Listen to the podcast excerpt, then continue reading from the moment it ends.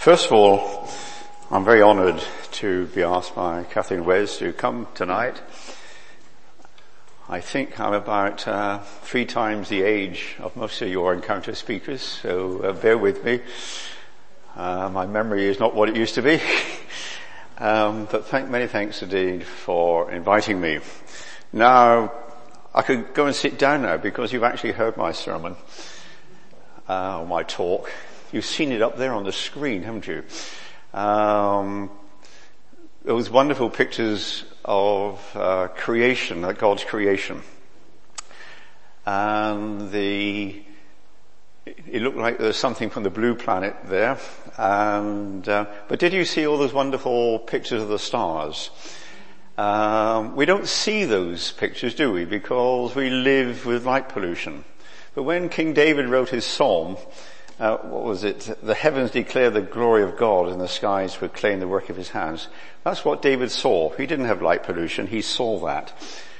Um, and did you notice that very bright band going across the sky? Um, you probably know that was what that was. That was the Milky Way. And the Milky Way is in fact our galaxy. Uh, but I'm, I'm drifting off. I've been told to keep to time, so bear with me. I'm going to start. Um, I'm going to start. You've had this series on apologetics. Apologetics, a little bit sounds like an apology, doesn't it? Where you're sorry for something. But it isn't. It's the opposite. Apparently it comes from a, I looked it up, so I, I can't boast, but it, look, it comes from a Greek word, something like apologia, which means a defense. Used to use, use in law courts. And, and so what your series on apologetics are, is concerned about is the defense of the gospel to those who perhaps oppose the gospel. And it's what Paul did a lot of. Um, may I read this uh, introduction to this book by Michael Poole? Really, I guess sets the scene for some of our concerns. I mean, some of the challenges facing Christians in science is perhaps twofold. One is maybe is in creation, and the other is in evolution. Um, I've been told to keep the time, so we just got to stick to creation and the universe, which we'll talk about tonight. And this is what Michael Poole says. The first words on TV between two internationally known scientists lasted only 11 seconds, but it was enough to keep a century old myth alive. One asked the other whether they knew many religious scientists. The other said virtually none, but occasionally he'd met them and felt a bit embarrassed, and then they both smiled. The impression left with the viewers of that program was that the scientists who believed in God are few and far between and a bit strange. Well, as an ex-scientist myself, that a bit strange maybe um, comes home. And so once again, a piece of outdated 19th century folklore, the idea that science has disproved God, was fed to the public. No wonder that some people imagine that all scientists are atheists. For reasons like this, the mass media must bear some blame. If a scientist attacks a central truth of Christianity, that is news it gets on the box. But if a scientist says something in line with the Christian beliefs, that is not news, and so the public gets a one-sided picture. The fact is that some of the greatest scientists in history have been believers in God, and the same is true today. In fact, I did see a survey not too long ago when people were asked uh, if they were Christians or not. And the general population and the scientific community had more or less exactly the same percentage who, who were Christians. So, uh, uh, and even Albert Einstein, who was not a Christian, uh, saw such simplicity and wonder in the universe which he studied that he saw some design there. Right, so we've had two passages. Um, and the, the denial in these programs is very often that it is not God's handiwork we're looking at. And, uh, but our passages tonight, and I'll just pick out those two verses. I mean, we, we read the whole passage, but Romans 1.20 says, Since the creation of the world, God's invisible qualities, His eternal power and divine nature have been clearly seen, being understood from what has been made. And then in Psalm 19, David declared, the heavens declare the glory of God and the skies proclaim the work of his hands. Now the primary way clearly of knowing God is through personal encounter with Jesus by accepting his death on the cross and walking in fellowship with him and with fellow believers. But St. Paul is saying that there is another way in which God may be glimpsed through the character of his creation. And this is where science can help in opening our eyes to its wonder and design. Now a thousand years before St. Paul, King David saw the glory of God when he looked up at the night sky and to say he had a clear view um, and we don't. With modern science though, we're much more privileged than David. In his time, David would have seen the stars contained in a firmament, a dome above us, with holes in, uh, um, to let the waters which were above the firmament uh, drop through. That was a cosmology of the time. Um, but modern science gives us a much more awesome view of creation uh, than David could possibly have imagined. Now, let's have a look first of all at the sky which David looked at and the sky which we look at and give ourselves an idea of the vastness of the universe around us. Now, the sun is about a million times, you're going to have to use your imagination. You're going to have to use your imagination once or twice tonight, so bear with me. You can close your eyes and start imagining. The sun is about a million times the size of the earth. Now imagine you shrank the sun to the size, I've got a peanut here, you probably can't see it, but let us assume you shrank the sun to the size of the peanut. And then you say, okay, where's the nearest star to this peanut-sized sun? Would you say it's somewhere in this church? No. Would you say it's down in the village? No. The fact of the matter is that this universe is so vast that our nearest star, peanut size, is somewhere in London.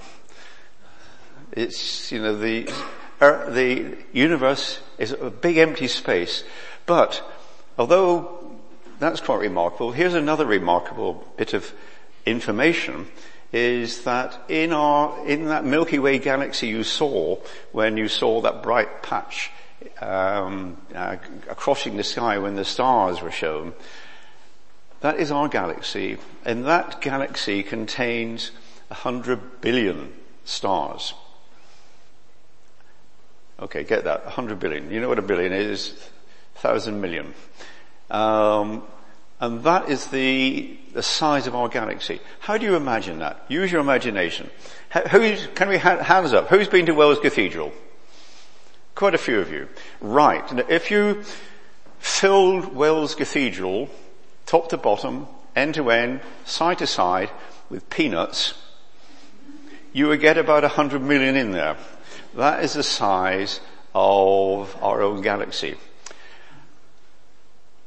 And then there are other galaxies around, um, which uh, are not our own galaxy, and guess how many other galaxies there are? It's another hundred million. So you'd need a hundred million cathedrals the size of Wells to get all the uh, all the stars in. It really is enormous. It really is enormous. The heavens declare the glory of God, and it's mind blowing. Um, when we look at the sky, we can say with David, the heavens declare the glory of God, it's the work of his hands.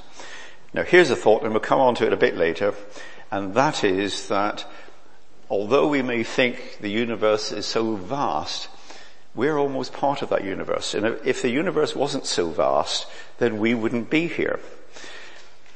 Uh, and the reason for that is that we're all made of elements um, and you learn about all the elements at school and things. But where are the elements made? The elements are made in stars uh, by fusion processes. It's a big nuclear furnace, is stars.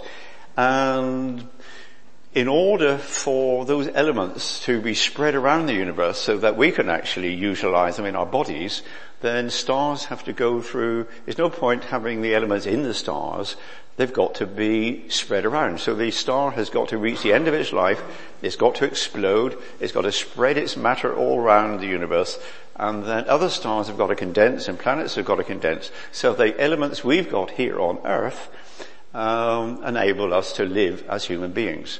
It's, this is God's factory. This universe out there, it has to be that large because otherwise we wouldn't be here. It has to be that old because by the time you've got first and second generation stars, it takes about 14 billion years, and that's the age of the universe. There's a purpose behind it, that's what I'm saying. Okay, let's get back to my notes. I began um, doing physics myself a long time ago in 1960. At that time, uh, and since then, we have two important realizations based on discoveries which have excited Christians as they have pointed to both a creator and a very careful designer. The first was the acceptance of the Big Bang. Who's heard of the Big Bang? Everyone. Jolly good. Um, the second, which is even more amazing, was the realization that the universe is incredibly finely tuned in order to bring forth life within it. And it's to be given an erudite name and it's called the cosmological anthropic principle. Anthropic, cosmological because it's cosmic, anthropic because it's human principle. And it's a principle which scientists use. I mean, if you want to learn more, Google it. Google anthropic principle and, and, and you'll see it's mind blowing. Uh, it says more or less that the laws of nature were deliberately set at the beginning in order to create life. Think about that. This is God's factory. Right. Now, a hundred years ago, much of the solar system was understood and the Milky Way, our own galaxy, mapped. It contained fuzzy patches which people didn't understand until a man called Edwin Hubble in about the 1920s um, found that these fuzzy patches were in fact other galaxies. And he also found that they were moving away from us. They were expanding. Uh, and as they were expanding, clearly, if you plotted back, uh, you started from nothing. And that is where the theory of the Big Bang came from. And I can remember at the time, Christians were very interested in this because what did, what did Genesis say? In the beginning, God created. Yes, there was a beginning. The prevailing view at the time was the universe was in a steady state and nothing changed. But Edwin Hubble's discovery and more recently um, other discoveries that I may just mention uh, have pointed to the fact that yes, there was a beginning. In the beginning, God created. Now the other discovery was that uh, the Big Bang started off, as been calculated, a few trillion degrees centigrade, a lot of radiation around. And this radiation is still around us today. It's going through us right now. Radiation from the original Big Bang 14 billion years ago is going through us. And if you re- detune your television, you get lots of black and white spots on, don't you? part of that's because your TV aerial is picking up rubbish noise, um, which is showing on your TV screen. But part of that noise level is what's called cosmic microwave background, which is a remnants of the radiation from the Big Bang. In other words, what you're watching, only a little bit of that screen, is remnants broadcasting to you from the moment of creation Big Bang. Amazing, isn't it? Come on, go on, relax a bit. right, now, um, take a deep breath, because when I discovered this, um,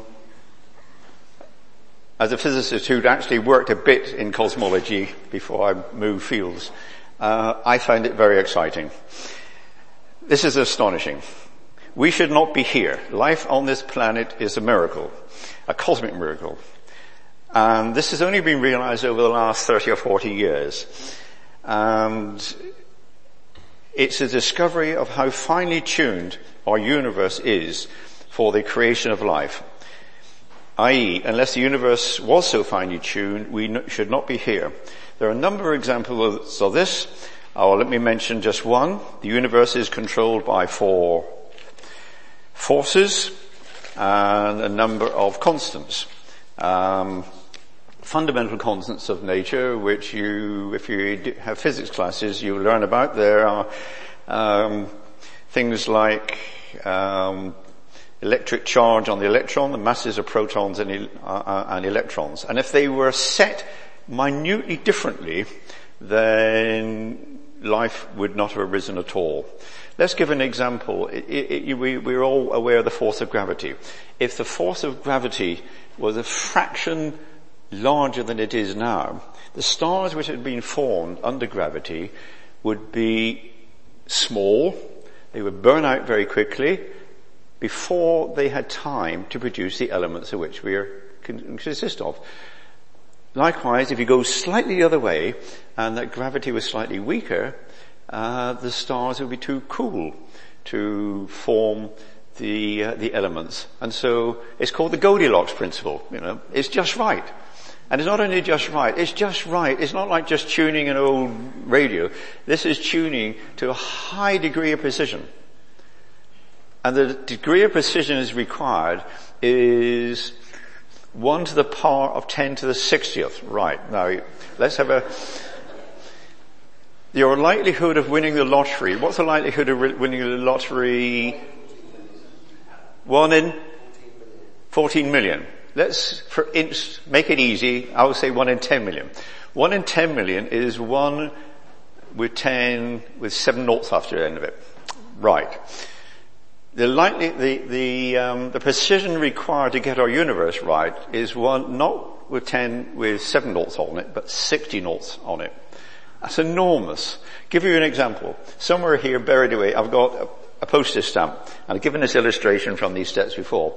But if you took that postage stamp sized piece of paper and uh, covered the whole of the United Kingdom with it, and then piled it up to the height of the moon, which is 240,000 miles, and then said, um, on one of those pieces of paper, postage stamp pieces of paper, your name is written on it, you have one chance of finding it.